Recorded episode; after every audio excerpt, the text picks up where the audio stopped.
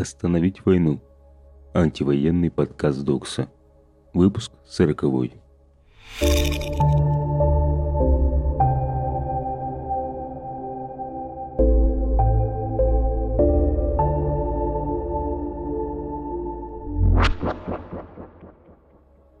Одиннадцатое апреля.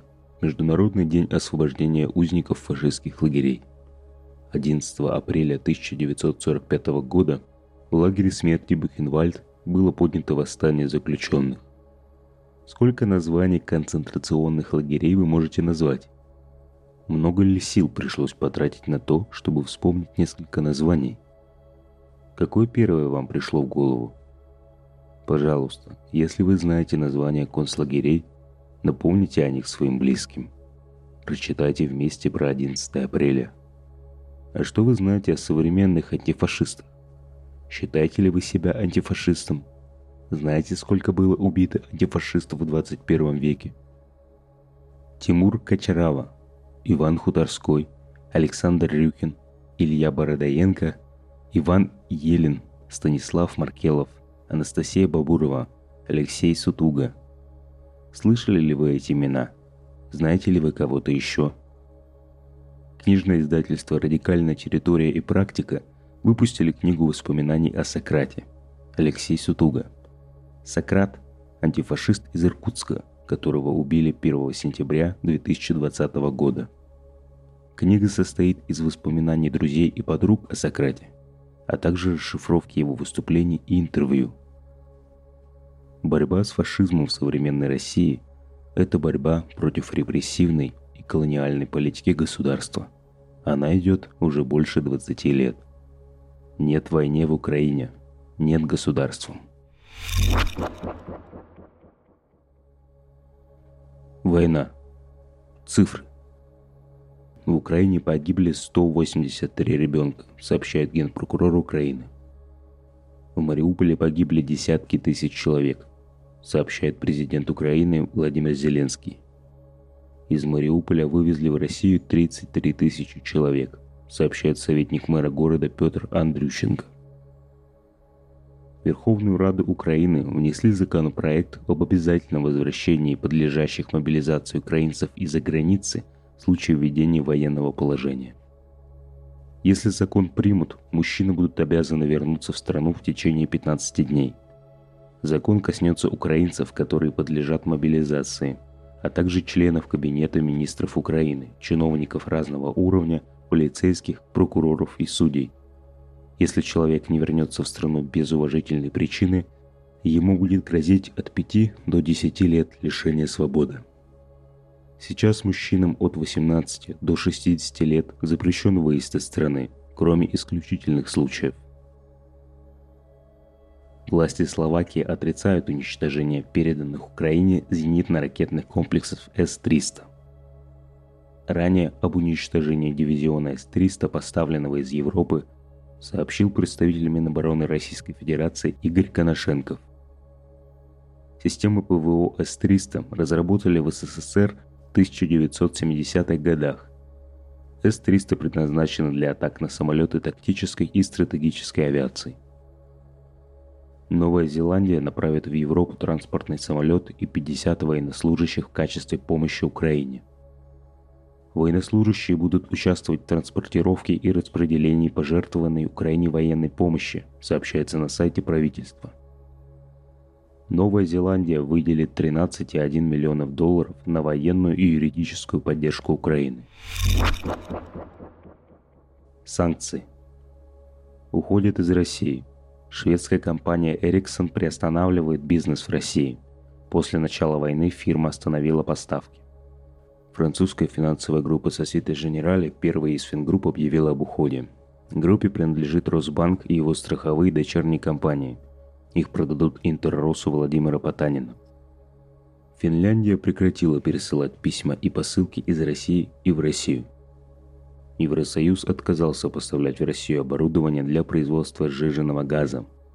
Это рушит планы России стать одним из главных поставщиков сжиженного газа. Такое оборудование производится только в европейских странах и США.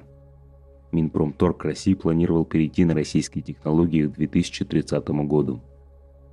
Запрет распространяется на контракты, заключенные и оплаченные после 26 февраля. Это может помешать уже начатому строительству российских заводов по добыче и сжижению газа. Почти 200 украинских священников потребовали церковного суда над патриархом Кириллом. Кирилл обвиняет проповеди доктрины русского мира, которая не соответствует православному учению и должна быть осуждена как ересь. Благословение российских войск в Украине священники называют моральным преступлением. В обращении священнослужителей речь идет о высшей судебной инстанции мирового православия – соборе представителей древних восточных церквей. Один из самых известных прецедентов обращения Русской Православной Церкви в этот суд – осуждение московского патриарха Никона в 1666 году. В санкционном черном списке Евросоюза по авиационной безопасности 21 российская авиакомпания.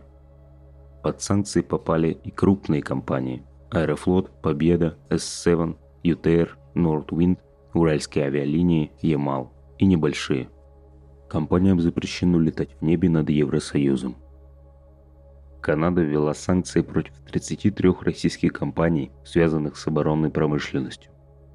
Эти организации оказывали косвенную или прямую поддержку российским военным и, следовательно, являются соучастниками боли и страданий, вызванных бессмысленной войной Владимира Путина в Украине, говорится в сообщении канадского МИД. Крупные фармкомпании прекращают исследования в России. Pfizer, AstraZeneca, Novartis, Takeda и другие откажутся от клинических испытаний в России и новых инвестиций в страну – по данным источников коммерсанта, многие международные фармкомпании ждут окончания войны в Украине и пока продолжают набирать пациентов для клинических исследований в России. О переносе испытаний из России объявила только Pfizer. Репрессии. ВКонтакте по требованию Генпрокуратуры заблокировал страницу Льва Шлосберга – ВКонтакте заблокировал страницу председателя Псковского регионального отделения «Яблоко» Льва Шлосберга по требованию Генпрокуратуры. Соцсеть сообщила, что страница политика содержала, цитата, «недостоверную, общественно значимую информацию о проводимой спецоперации на Украине». Задержан Владимир Карамурза. Полиция задержала Владимира Карамурзу-младшего, председателя Совета фонда Бориса Немцова за свободу. Политика задержали у его дома и отвезли в отдел полиции по району Хамовники. Роскомнадзор потребовал Google исправить нарушение экстремистского характера. Ранее было замечено, что Google Translate предлагал заменить фразу «Dear Russians» – «Дорогие россияне» на «Dead Russians» – «Мертвые россияне», что Роскомнадзор счел нарушением экстремистского характера. Google исправил ошибку. Музыкантку Сашу Ткачеленко сделали подозреваемым по делу о фейках после антивоенного концерта с ее участием.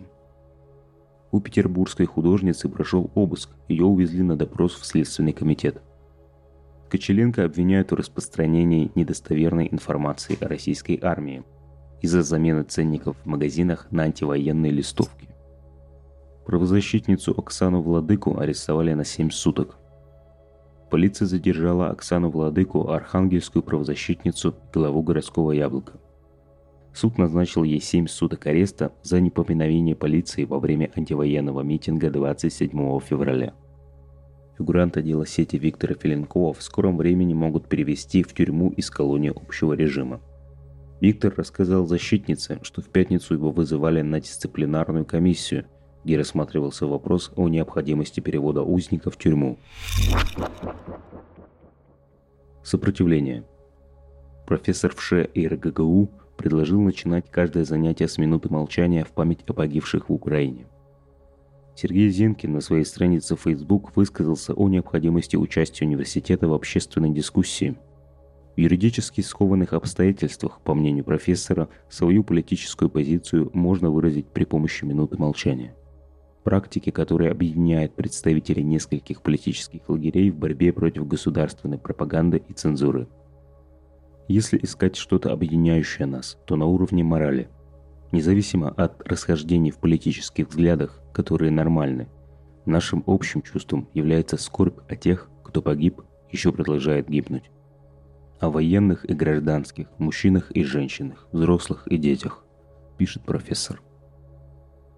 Тренеру по стрельбе из лука Валерию Яковлеву собрали средства на оплату штрафа. Детский тренер из Бурятии получил 90 тысяч рублей штрафов за то, что дважды срывал букву Z с дверей детской спортивной школы и критиковал ввод российских войск Украину. Спасибо всем. Средства на оплату штрафа собраны. Благодаря здравомыслящим, добрым, миролюбивым людям. Мы за мир во всем мире, написал он.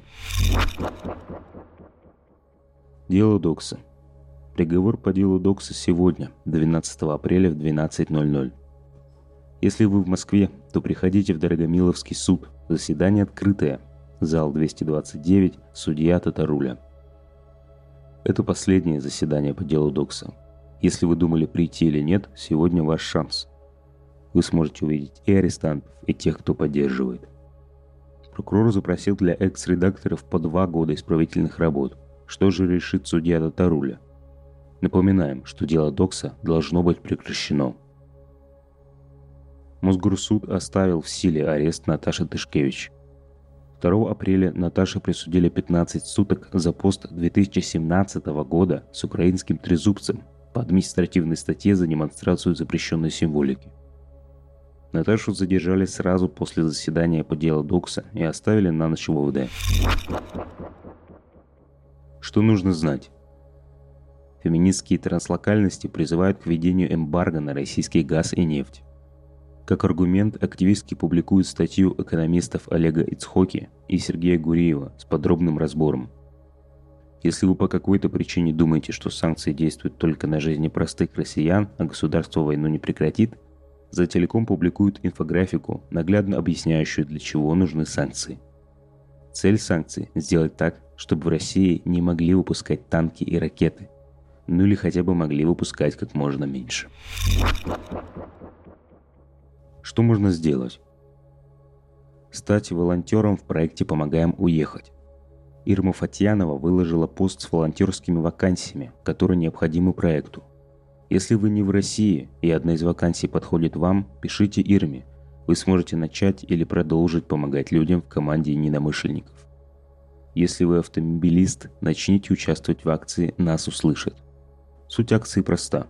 Приезжая на машине мимо административных зданий вашего города, мэрия, администрация, отделение Единой России и Минобороны, мы подаем определенный сигнал клаксоном. Инициатива Speak Up for Peace активно ищет волонтеров. Speak Up for Peace – инициатива с бесплатными языковыми курсами для украинских беженцев, а также для россиян и белорусов в кризисной ситуации. Как отвлечься? В этот раз у меня вопрос к вам. Какое занятие не забирает у вас много сил и помогает отвлечься?